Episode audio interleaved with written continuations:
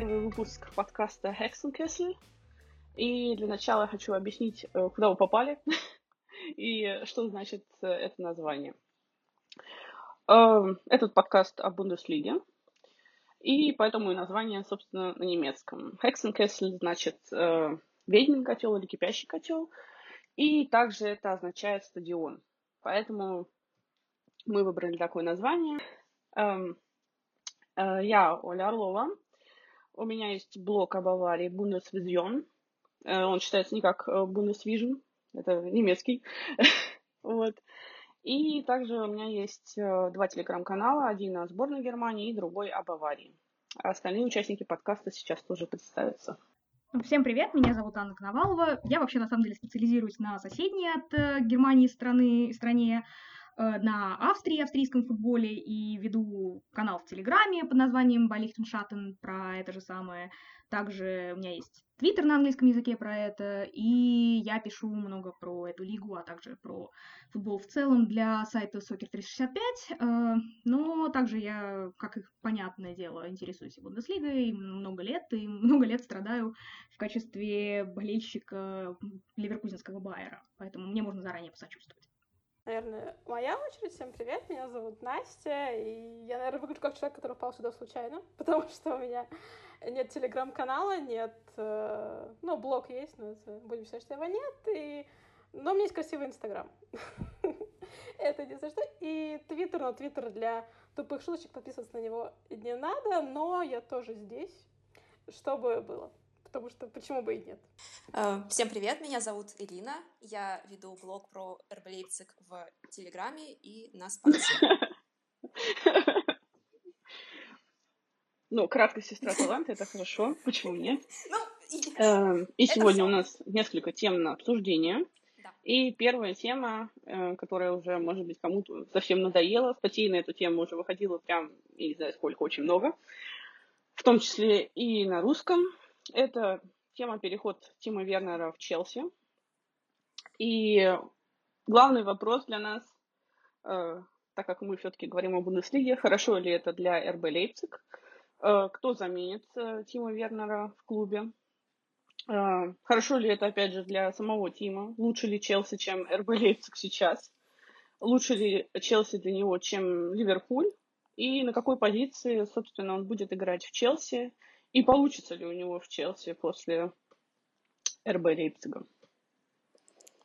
На этот вопрос ответит, э, соответственно, Элина, потому что она ведет э, телеграм-канал и э, блог о, этом клубе и больше знает Вернере, чем я намного. И также Аня, потому что она знает, кто может заменить Тима Вернера в клубе. Ну, ситуация в случае Лейпцига, насколько ему хорошо от перехода Лей... Вернера, тут, конечно, двоякое. Во-первых, это, безусловно, человек, который забил уже 25 голов за сезон. То есть переход Вернера — это в любом случае переход человека, который забивает голы. Но, с другой стороны, финансовая ситуация Лейпцига сейчас такова, что переход был нужен. И в следующем сезоне э, контракт Вернера составлен так, что он бы стоил дешевле, чем в этом, причем значительно дешевле. Поэтому с точки зрения финансов, да, в этом, безусловно, есть плюсы для клуба. С точки зрения замены, тут, тут возникают вопросы, потому что объективно Лейпцигу нужно не только с нападающими решать проблему. Такой, такие же проблемы есть в центре поля, такие же проблемы есть в защите. И получается, что у Лейпцига к трансферному окну накопилось очень много вопросов и очень много проблем. Ну и, конечно, продажа Тима Вернера будет не такой дорогой, как можно было бы ожидать. Плюс еще часть денег отойдет Штутгарту. И по итогу получается, что не сильно-то и выиграет в Лейпциг э, от продажи Вернера, но тут вопрос в том, кто его заменит. Э, говоря про плюсы для Тима Вернера, еще стоит понимать, что он все-таки хотел уйти еще в прошлом году. То есть весь прошлый год проходил под эгидой Тима Вернер очень сильно хочет Баварию. Очень-очень сильно хочет Баварию. Он всем видом показывал, что он уже не в Лейпциге, что он уже отдыхает в Баварии.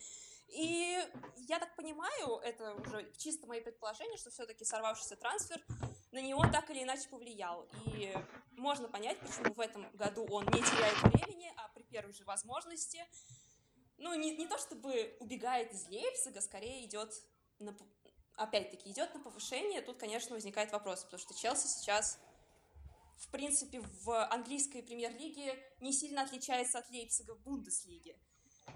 Но обещанные, э, обещанные перспективы, скажем так, наверное, в Челси его привлекают больше. Вопрос про то, насколько насколько Челси предпочтительнее Ливерпуля, ну, я думаю, в принципе, все просто. Ливерпуль не захотел платить, и а, а Вернер, как я уже сказала, не хотел терять возможность уйти из Лейпцига, откуда он хотел уйти еще в прошлом году. Э, поэтому он выбрал второй вариант. Нет, я просто говорю, тут еще можно рассуждать о том, что, да, Ливерпуль, Челси, все-таки в Челси у него меньше гораздо конкуренции, чем было бы в Ливерпуле у Вернера на текущий момент, и это тоже для него большой плюс, да. потому что уйди в Ливерпуль, ну, ты можешь стать вторым очередным Андре Шурле, да, который талантливый немецкий мальчик, поехал в Англию и вернулся не таким талантливым немецким мальчиком. То есть все-таки с этой точки зрения, наверное, Челси для него предпочтительнее.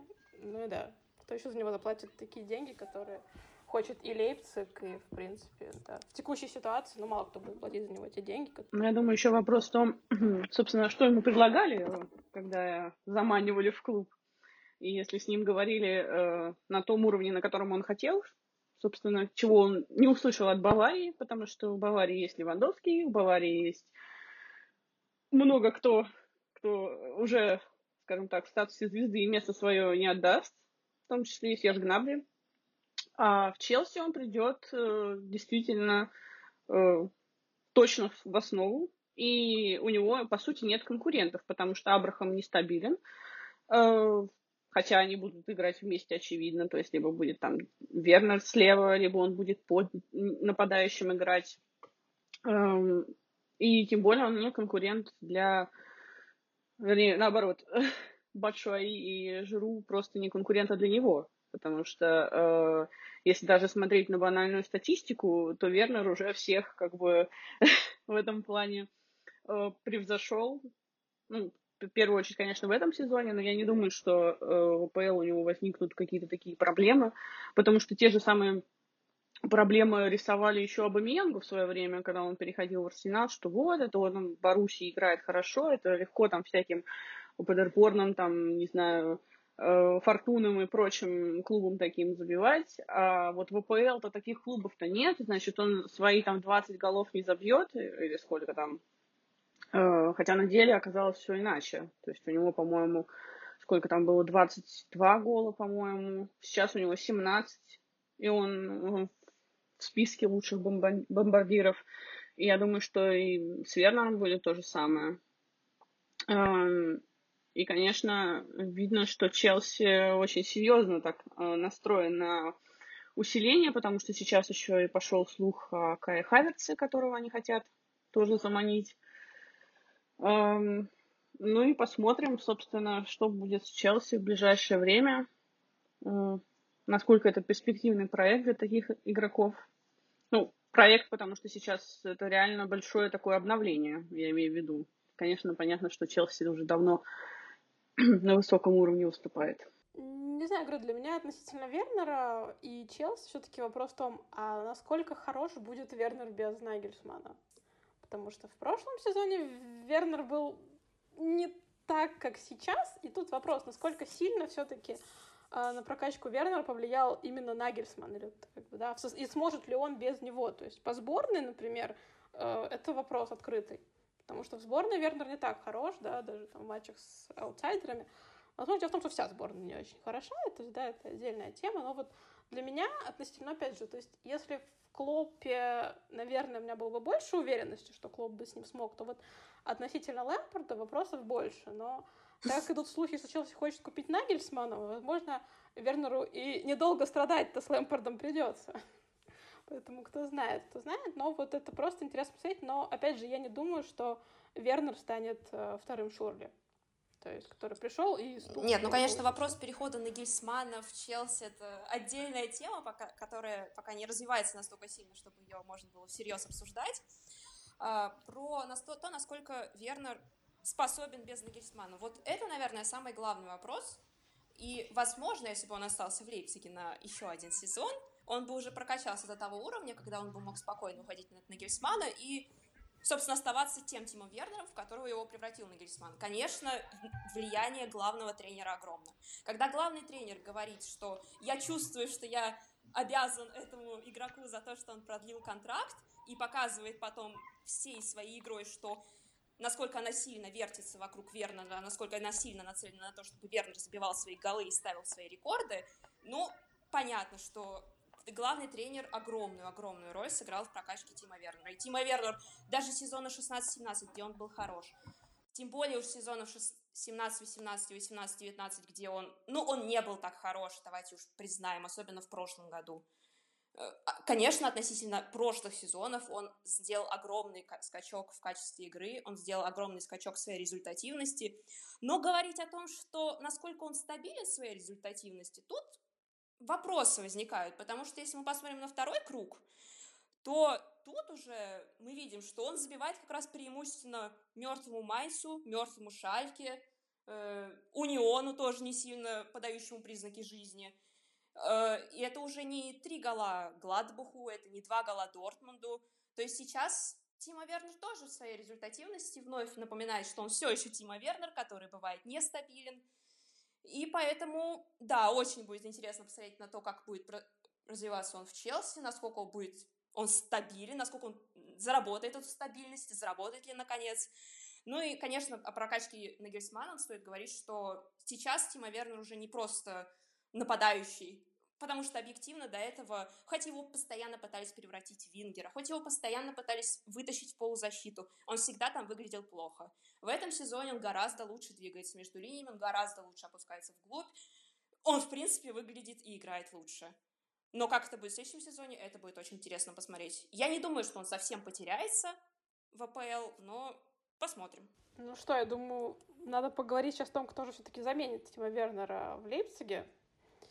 То есть там несколько вариантов, и все-таки кто же наиболее... На данный момент вообще существует э, два варианта, и один из них скорее всего, и окажется итоговым, а еще один скорее более теоретический, но в некоторой степени тоже логичный, по крайней мере, почему это имя всплывает. А, первый из них — это Милот Рашица из Вердера, которому, понятное дело, он перерос Вердер еще за год до этого. А, он универсален, быстр, умно работает с пространством, и в Вердере а, тонущем он уже даже сейчас теряет абсолютно время. Пришло, пришел отличный час для того, чтобы сделать шаг вперед, а учитывая, что Вердер у нас находится на грани катастрофы, на грани вылета, покупка его Лейпцигом будет, понятное дело, дешевле из-за этого. Тут главным образом стоит сказать, что это слух, который всплыл не вчера, это слух, который всплыл не с уходом Вернера, это слух, который появился еще в прошлом году, а то и раньше. То есть это игрок, за которым клуб уже давно следит, это игрок, который уже давно явно метит Лейпциг, но тут возникает Главный вопрос, собственно, возникает к тому, как поступит Лейпциг, и насколько он не проворонит игрока, как это, например, случилось зимой, в попытках купить левого защитника, когда Хенрикс был упущен, и потом пошли по всем возможным вариантам. И да, нашли Анхелинию, и это вышло удачно. Но выйдет ли так же удачно второй раз, уже в случае с нападающим, тут большой вопрос. Да, окей. А, в случае с Рашицей не то чтобы есть какие-то вполне конкретные кандидаты помимо этого. То есть, если возникают какие-то слухи, ощущение, что это просто искры возникающие просто в пространстве и затухающие сразу же. А с Лейпцигом, да, понятное дело, что эта тема давняя, и э, она довольно логична, потому что ему должна идеально подойти философия футбола Red Bull, потому что это игрок, который великолепно работает с прессингом и ищет пространство ровно таким образом, как, э, по идее, должен бы требовать от него Нагельсман. Поэтому это должно быть интересно. Но есть еще, на самом деле, второе имя, оно не сильно всплывало в Германии, но, опять же, так как это моя специализация, оно всплывало в Австрии и, понятное дело, в братском клубе Лейпцига. Э, в Зальцбурге на данный момент, э, после ухода Эрлинга Холланда, единственным главной надеждой в нападении остался Пацендака, а замбийский юноша, который э, развивается семимильными шагами последние именно месяцы, потому что до этого он все же находился больше в тени, а, внезапно выстрелившего Холланда. До этого он сидел в тени других нападающих, которые были в клубе, а сейчас он наконец получил пространство для развития, получил полностью игровое время, то есть если это не ротационный состав, то он однозначно играет от звонка до звонка. И Дака тоже может стать интересным вариантом, хотя он по сравнению с Рашицей гораздо менее гибок. Он все-таки больше привык играть в жестких схемах с двумя нападающими, в принципе, Зальцбург последние годы, все время, когда играет в основе Зальцбурга, не играл без двух нападающих, э, кроме пары-тройки не очень удачных перестроек на 4-3-3. И поэтому, так как Лейпциг имеет в арсенале гораздо больший э, тактический разброс э, атакующего построения. Я боюсь, что Дака, несмотря на весь его талант, несмотря на то, что он в австрийской лиге, да, понятное дело, что лиги второго эшелона, но забил уже 23, если я не ошибаюсь, мяча на данный момент, или 21, что-то вот в этом роде. А, даже несмотря на хорошую статистику, все же рашится вариант гораздо менее, скажем так, на вырост и более на прямо сейчас. Ну и тут стоит добавить, конечно, что опять-таки, возвращаясь к ситуации зимой, что Нагельсман не раз повторял, что ему нужен игрок здесь и сейчас. Я полагаю, что когда уйдет, по сути, главная звезда клуба, ему еще больше нужен будет игрок здесь и сейчас. То есть там все-таки шла э, речь про ротацию, а здесь идет э, речь про человека, который должен выходить и забивать 20 голов. Поэтому, да, я думаю все-таки, что это будет рашиться. Э, но, говоря про гибкость, я хочу отметить, что Лейпциг не отличался гибкостью до Нагельсмана. Вспомним прошлый сезон. Это был футбол рангника, это был футбол ровно одной схемы, все играли на своих местах, и лучшими игроками были те, кто хорошо играл на своих позициях. Тот же Вернер до прихода Нагельсмана, я повторюсь, он не играл так же хорошо в Вингера, как он играет в этом сезоне. Поэтому гибкость в Лейпциге нижнем развить вполне можно. То есть после того, как мы увидели Марселя Забицера в центре поля, мы можем увидеть все, что угодно в Лейпциге. И поэтому гибкость, я вполне верю, что Нагельсман вытащит... Ну да, я тоже соглашусь с этим. Мнение все свое высказали, и да, если кому-то есть что-то добавить, то, в принципе, всегда можете добавить это в комментариях. Мы приветствуем любой фидбэк, как и все люди, занимающиеся подобной деятельностью.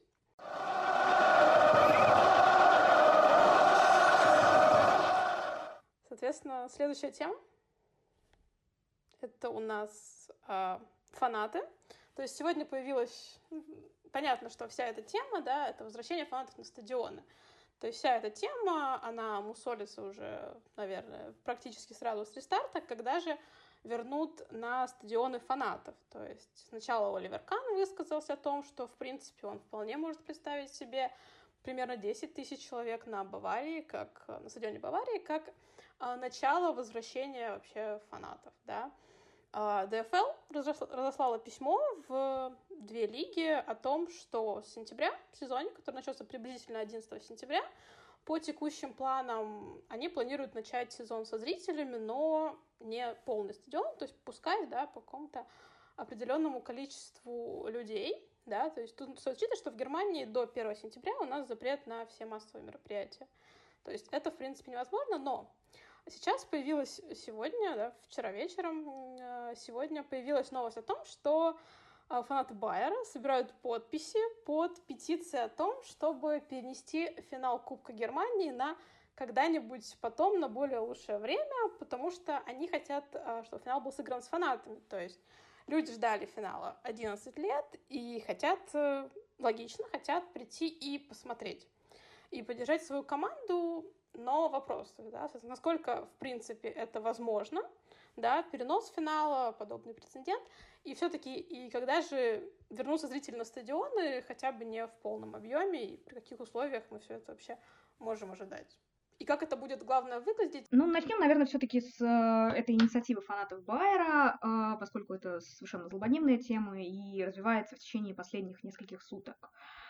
Да, действительно, э, фанаты Байера создали такую петицию, и главным их аргументом является аналогичное решение, которое было принято в Испании. Как мы знаем, в Испании тоже довольно нестандартный финал Кубка с двумя баскскими командами, э, и фанаты обоих клубов решили, что давайте мы все-таки попробуем сделать из этого э, праздник для наших фанатов, которые ждали очень долгое время. И они уговорили э, организаторов фина... Копа Дель Рей и, финала все-таки перенести финал на время, когда можно будет пустить фанатов на стадионе, причем на, в полном объеме или в максимально полном как минимум.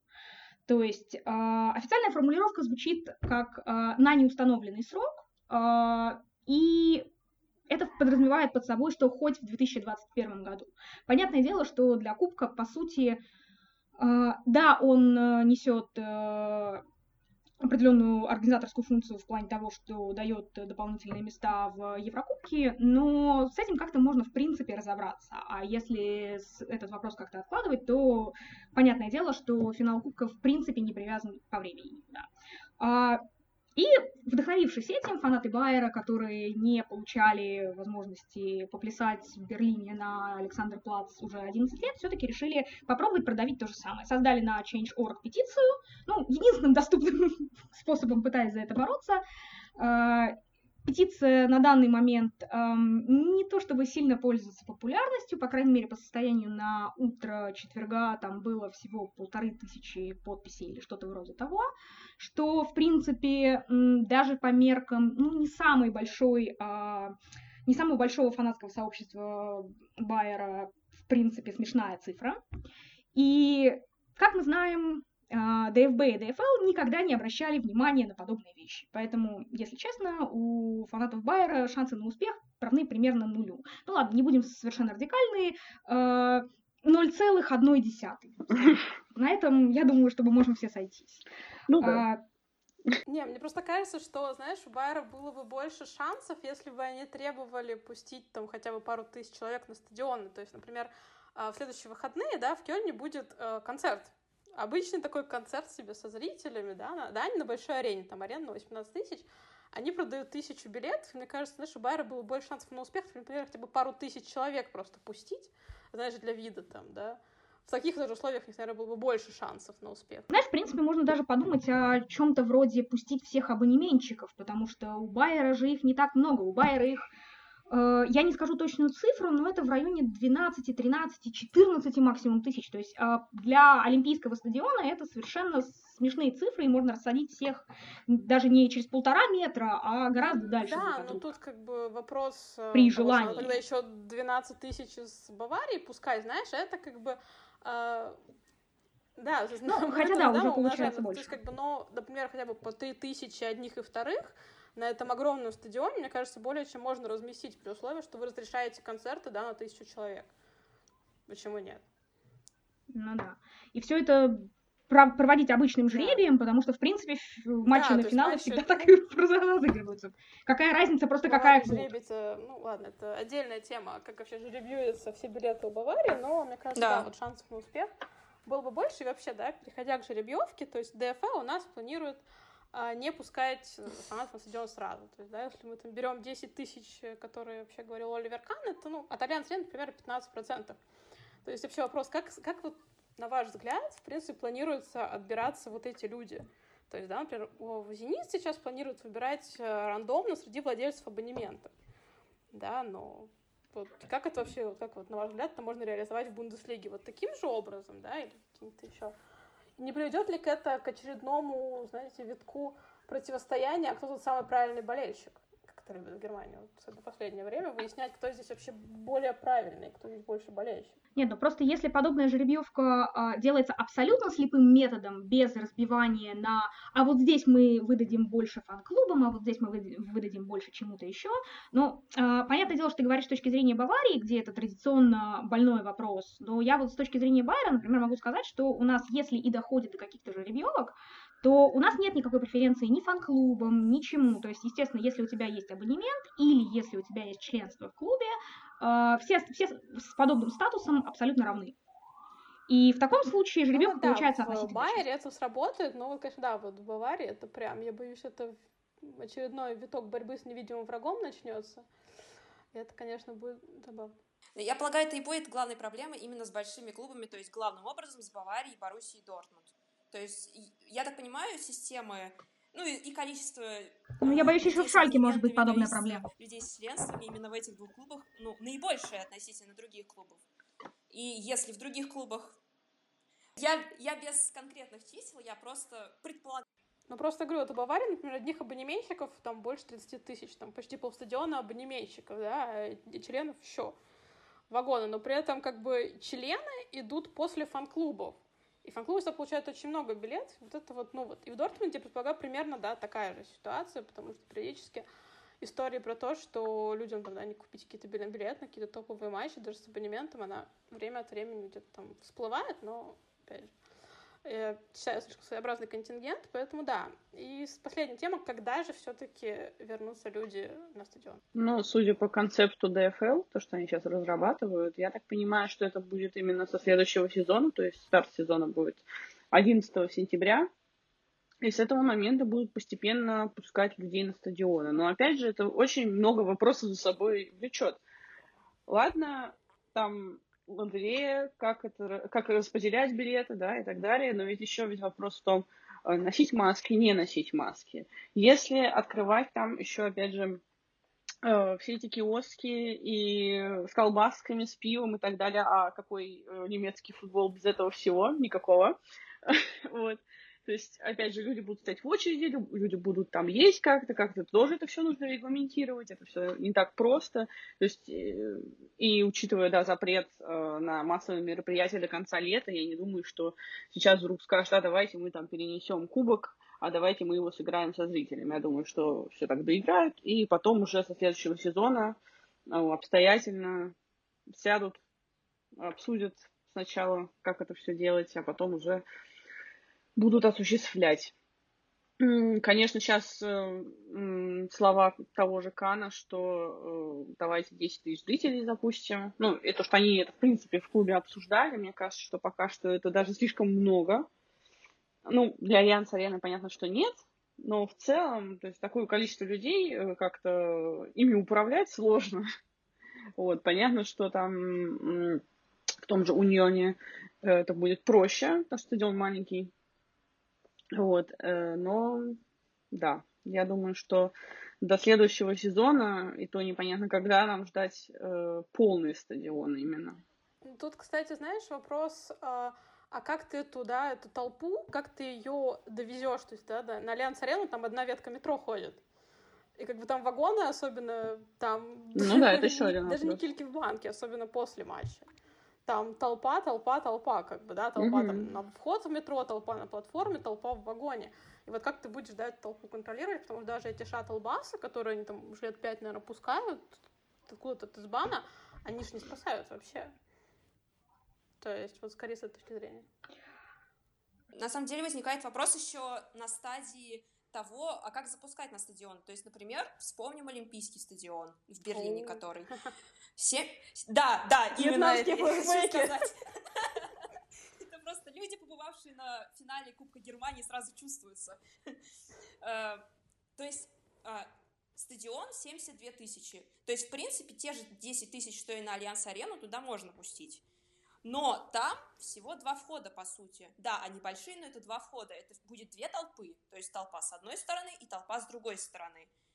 И как соблюдать те же самые социальные дистанцирование. Это, столько вопросов возникает уже на этой стадии. Потом заходим на стадион, уже упомянутые киоски. Ладно, рассадить еще всех можно, но я, слава, представляю уже на стадии того, как запускать на стадионы. Да, есть стадионы, где много входов, тоже Red Bull Arena, там получается, уф, сложно посчитать, раз, два, три, четыре, эм, шесть, шесть входов и еще гостевой. Но, например, на Олимпийском их всего два, по сути, входа. То есть толпа даже не разделится на шесть кучек. Это будет две больших кучки. Ну вот на Альянс Арене их тоже две, в Дортмунде, по-моему, вообще один, но там, как бы, ну вот, по-моему, один, там вообще, там вообще адская толпа, по-моему, когда мы там были. Да, мы тогда, когда там были, прям, там, там некуда, прям, там деться некуда. Ну, грубо говоря, конечно, там, там парк, несколько... как бы, и стадион. Там либо несколько пустырь, входов, либо, как конечно, бы, ну, либо да, стадион. Там нет другого варианта. И так, по-моему, у большинства клубов, собственно говоря, то есть в Баварии тоже там один вход, который с парковки, да, если на машине приезжаешь, а второй вход, если на метро приезжаешь. Там тоже особо не развести потоки людей.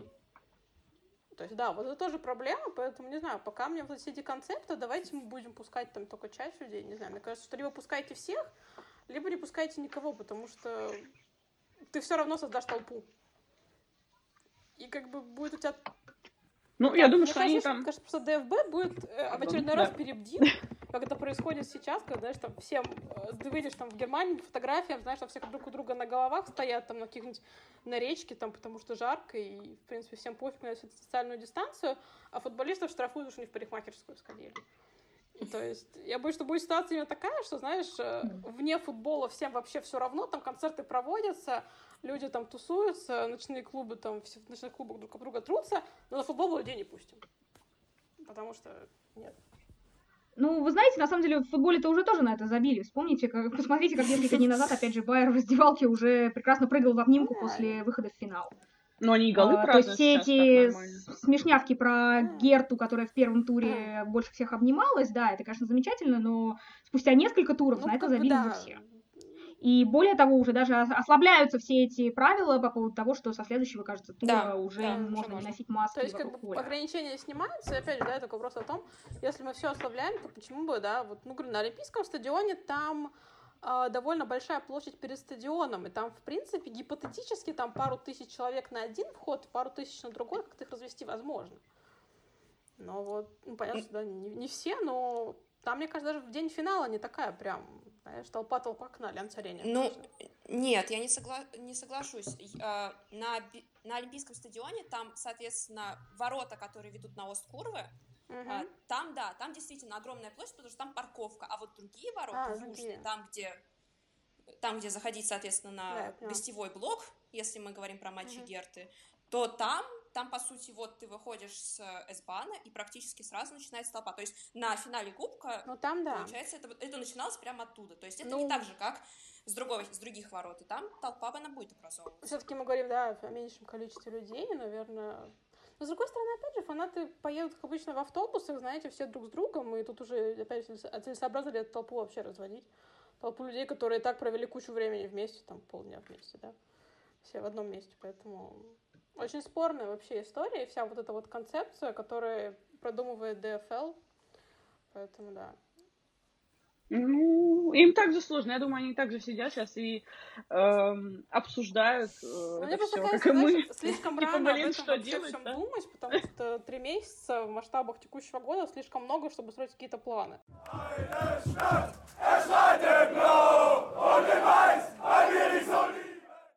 Следующая большая тема — это да. шальки. Что делать? Куда бежать? Как с этим быть? Как с этим жить вообще?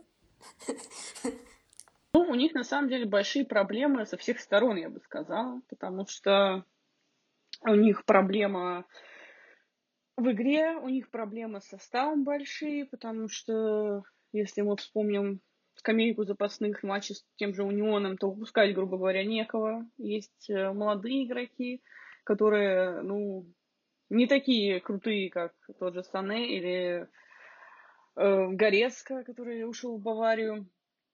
И э, то, что мы видели в матче с Унионом, это вообще катастрофа в целом, потому что э, если мы обратимся к нашей любимой статистике XG, что у них даже единички там не набралось, и э, то есть Гвида Букшталер э, травмировался, и все.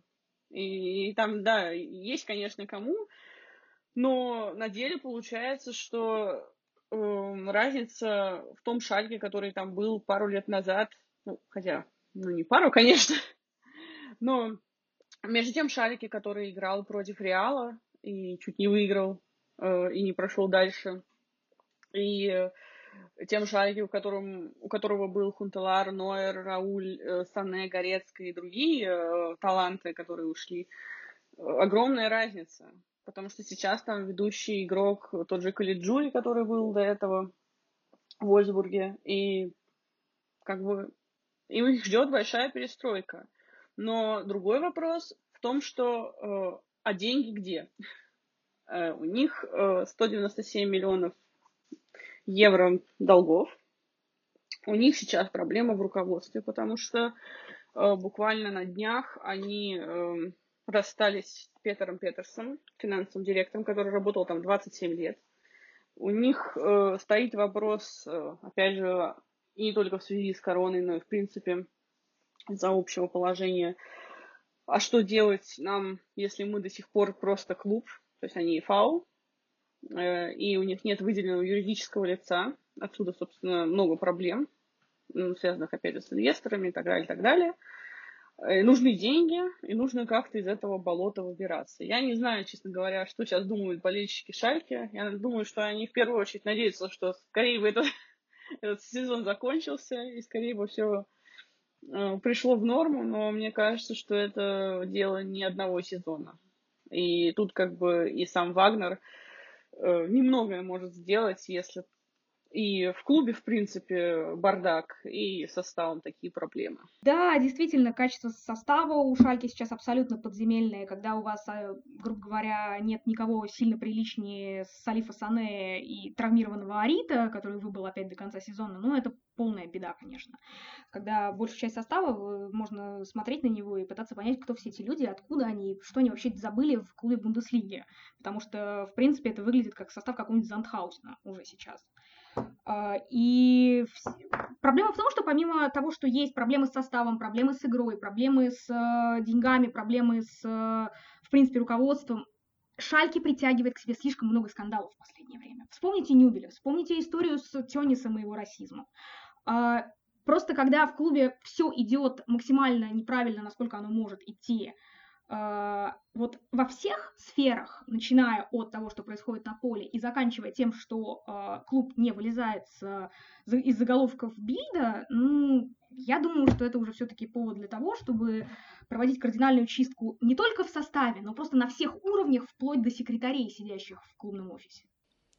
Ну вот, опять же, да, то с тем же финансовым да, директором, он сказал, что он просто устал, он перегорел, и возможно, там просто все уже перегорели, в том числе и к такому проекту, как Шальки. И нужно действительно просто менять, э, просто сжечь все и начать заново, ну, условно. Понятно, что клуб заново ты не создашь, но то есть, пока ощущение того, что в Лиге чемпионов, там, да, в Лиге Европы Шальки играть не будет в ближайшее время еще несколько лет как минимум с такой, с такой ситуацией. Да. То есть как бы они как бы они к Ганноверу не вылетели.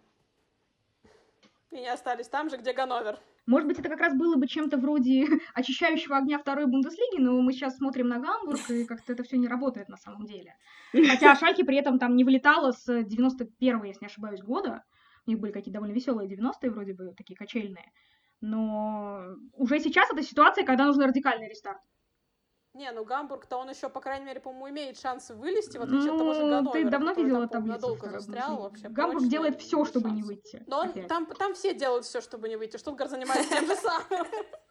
Да, кроме одной прекрасной Армении Билефельд. Да, как бы там Армения, а Гамбург, Штутгарт, как бы они, по-моему, вообще не хотят, но пока что по таблице они выходят. Гамбург, по-моему, третий, Штутгарт второй. Но я, да, я видела пару дней назад последний раз. Но я говорю, там, по-моему, все этим занимаются, кроме Армении, собственно. То есть, ну вот, не знаю, мне кажется, если Шальки вылетит, то они вряд ли вернутся сразу. Хотя... Ну, им и давали-то, на самом деле, 10 баллов осталось по 10 ну, очков, поэтому это все-таки теоретические, скорее, разговоры, поэтому... Ну, понятно, да, что пока что, да, в этом сезоне они, безусловно, останутся в Бундеслиге, шансов вылететь у них нет, а дальше уже, в принципе, может произойти все, как мы уже увидели сейчас. Ну, кстати, я слышала, ну, вернее, буквально там на днях, да, слышала такое мнение, что если бы сейчас у стадионов и вообще, в принципе, были бы болельщики, если у нас не было короны и так далее, э, то тогда бы э, тренеров увольняли бы гораздо быстрее, и в том числе и в Шальке. То есть, если бы болельщик, был бы фактор болельщика, что если вот они были бы так активно недовольны на стадионах, то это вот имело бы какой-то психологический эффект, и тогда бы, в общем, головы летели бы только так. Согласны ли вы Мне кажется, это все-таки не с болельщиками связано. Шальки, мне кажется, ну, как бы увольнять этого, господи, я забыла. Хотела, хотела сказать Вернер, но он же Вагнер, по-моему. А, ну, как бы увольнять его сейчас, но вообще смысла нет. То есть, да, там, времени до конца-то осталось э, ни о чем. И, а Хофенхайм же уволил? Ну, тут вопрос, зачем? А насколько адекватное было это решение, да, учитывая, да, и положение Хофенхайма, и, в принципе, то есть, как бы, помню, Насколько помню, там когда-то в бородатых годах в аварии Луи Вангала тоже уволил туров за пять до конца, но там была катастрофа, надо было выйти в Лигу Чемпионов. А тогда не попадала с Вангалом Бавария. То есть э, Шальке это не поможет, и, в принципе, да, свист, конечно, стадионе, да, это какую-то роль играет, но, мне кажется, а те же социальные сети, знаешь, там комментарии в Инстаграме и прочие вещи, они, в принципе, тоже там могут сыграть, там, какую-нибудь петицию, знаешь, создать. То есть, мне кажется, э, путь, да, высказать свое фи и кого там надо убрать, найти можно, но, мне кажется, опять же, говорю, слишком мало времени до конца осталось, чтобы реально как-то говорить о том, что это может влиять на какие-то решения. То есть это шальки, шальки не поднимется уже, но и не вылетит, да, чтобы там что-то кардинально менять вот прямо сейчас, и эта смена поможет чему-то, радикальной измене. Я все-таки хочу вернуться к этой теме про то, что при болельщиках, может быть, руководство было бы решительнее. Да нет, мне кажется, все-таки это все гораздо более прозаично, просто потому что клубы сейчас, ни один клуб не в состоянии платить две зарплаты тренерам. Да, а, поэтому, естественно, никто не будет думать, это просто да. до последнего. То есть, э, мне кажется, все-таки фактор свистящих болельщиков, да. он примерно 15 в этом списке, а наверху все-таки финансовые причины, а, потому что, как мы знаем, в Бундеслиге очень часто клубы выплачивают зарплату трем, четырем, пяти тренерам. Опять же, вспомним прекрасный Гамбург, который в какой-то момент человек шесть на зарплате держал на одной должности. Щедрый. Угу.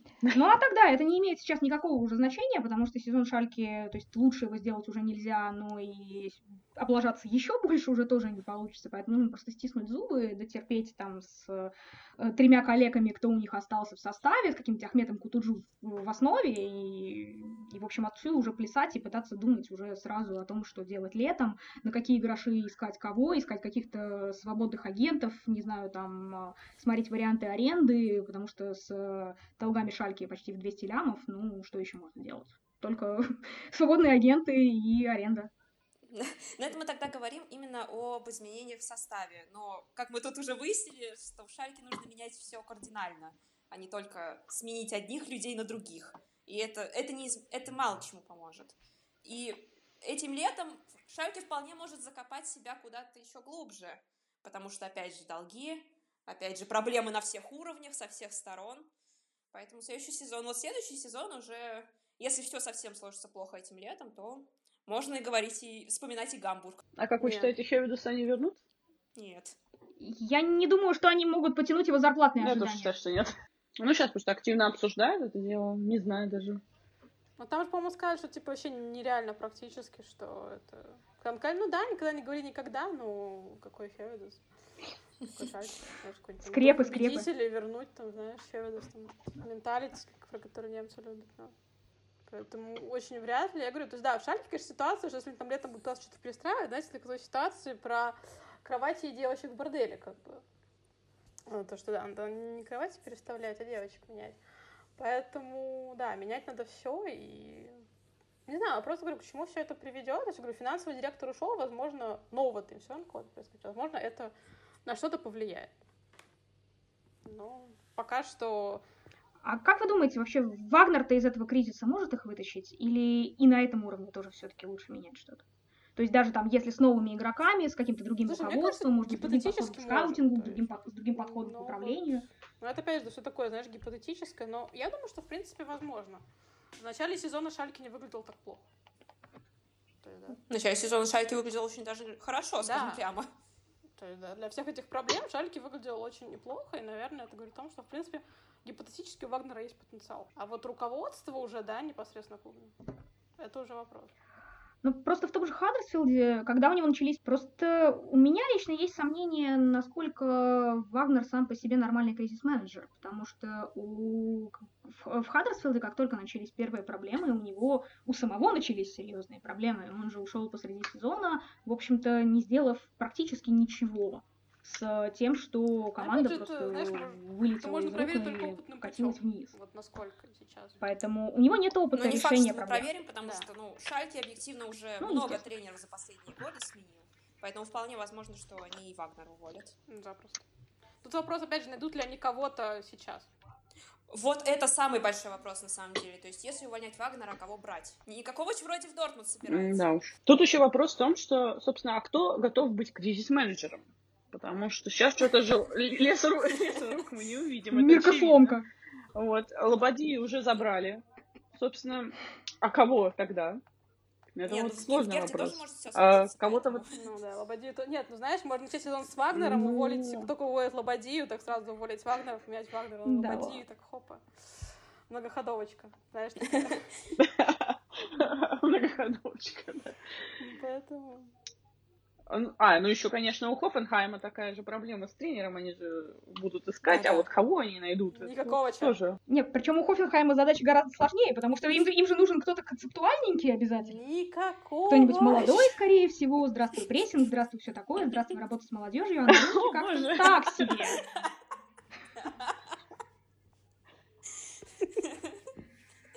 Да, никакого концептуальный футбол. Это Между прям прочим, название рубрики хоте- какой-то. Хотели, типа, ну, судя по слухам, но это, это было так поражать кто-то. Знаешь, такой слух выпустил пожар.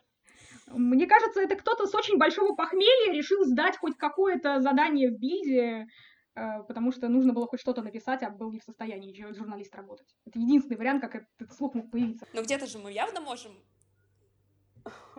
Ну где-то же мы можем явно увидеть Ковача в следующем Ну, сезоне. Нет, кто-нибудь его по-любому подберет. Но все думали, что Герта, Ну, кстати. опять-таки, тогда увольняется Лободия. И Шальки. тогда у, у Шальки. Многоходовочка. Ну, смотрите, получается, значит, Хофенхайм у нас, да, без тренера. Шальки в таком пограничном состоянии. А, Дортмунд точно будет менять тренера, потому что вроде как Фавор четко, четко сказал, что типа, ну все, Нет, Фавор, ребят, я уйду. сказал, я, я не уйду. Вам показалось, А. вы меня неправильно поняли. Ну, это было очевидно. Да, он как-то, да, он только как сказал, вопрос, он сказал, я Но- не это имел в виду. Вы что, ребят? Я тоже думаю, что. Ну, я думаю, что там все, как бы, сотрудничество закончилось вот на этом. А, Вместо него, я так понимаю, они... Оно ну, себя исчерпало, Если они очевидно. с головой на плечах, то они будут рассматривать Тенхага. Э, Это будет Ну очень да, интересно, это кстати, если будет Тенхаг и Флик, и вообще. Э, Но да, вопрос, кто пойдет в другие клубы, это вот, да.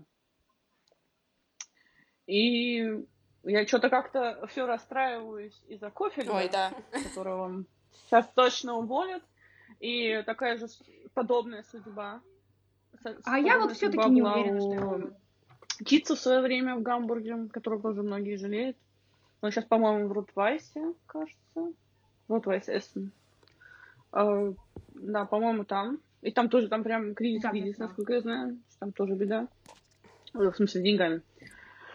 И э, все эти вот тренеры, которые, ну, как позиционируются как тренеры новой волны, они вот как-то некоторые вспыхивают, а потом исчезают, хотя, казалось бы, дайте им второй шанс.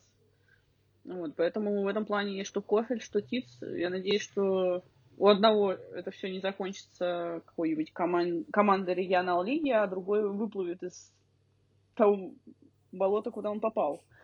Вот. Нет, мне все-таки кажется, что Кофель рано хоронить, потому что а, Вердер все-таки слишком сильно хочет сделать из него нового тренера на 14 лет. Понятное дело, что тут калибр совершенно другой, но они, скажем так, если бы они были готовы расстаться с ним а, вообще в какой-то момент в ближайшее время, они бы это сделали уже 15 раз. То есть это не ситуация Майнца, который очень долго говорил, что Сандро Шварц с нами надолго, Сандро Шварц с нами надолго, а в итоге потом на дверь ему указал. Я все-таки думаю, что это уже не должно закончиться подобным образом. То есть, что даже если сейчас Вердер вылетит, а не вылететь довольно сложно, что все-таки Кофельдт с ними останется. Что, опять же, кто еще пойдет их спасать? Ну, это да, мне кажется, да, вот вся вот эта ситуация с коронавирусом, она очень сильно влияет, потому что не факт, что ты найдешь нового тренера и будешь в состоянии вообще платить две зарплаты. Все-таки это влияет очень сильно, поэтому, мне кажется, многие будут ну, держать до последнего, по крайней мере, хотя бы до осени, пока ситуация более-менее стабилизируется, то можно вот всякие деньги от билетов и еще чего-то, кейтеринга и прочих вещей. То есть, мне кажется, летом шквала увольнений не будет.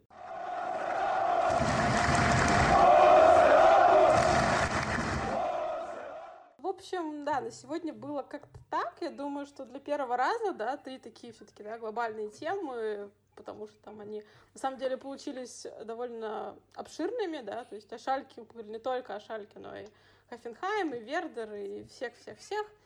Мы на сегодня зацепили, поэтому, да, это был наш первый пилот, такой пилотный выпуск, пробный, не знаю, что из этого получится, но, наверное, должно быть интересно, поэтому как-то так, да, мы вот не так давно, пару дней назад, мы слушали подкаст э, Маца Хумиса с его братом, и там они задают какие-то друг другу, в том числе какие-то вопросы, и вот на сегодня, да, решили задать вопрос вам. Там был вопрос, что если бы у вас было 110 миллионов, э, все это обсуждалось в контексте зарплаты Роджера Федерера, э, если бы у вас было 110 миллионов евро, что бы вы сделали? Купили себе самолет, купили бы огромную яхту, либо бы арендовали Кая Хаверса на вечер. Спойлер, Матс Хумельс арендовал бы Кая Хаверса. Поэтому, да, вот такой у нас, наверное, вопрос для вас. Не самый серьезный, но не все говорить о каких-то серьезных вещах, и тогда можно поговорить и об аренде Кая Хаверса на вечер. Потому что почему бы и нет? Так что да, оставляйте свой фидбэк, нам будет очень интересно послушать, э, что же у нас вышло, потому что да, это первый опыт, наверное, для всех, по-моему, кроме Ани. Это такой первый опыт вообще подобной записи, поэтому да, с вами были Настя, Оля, Элина и Аня, и всем пока. Да, всем пока. Пока-пока.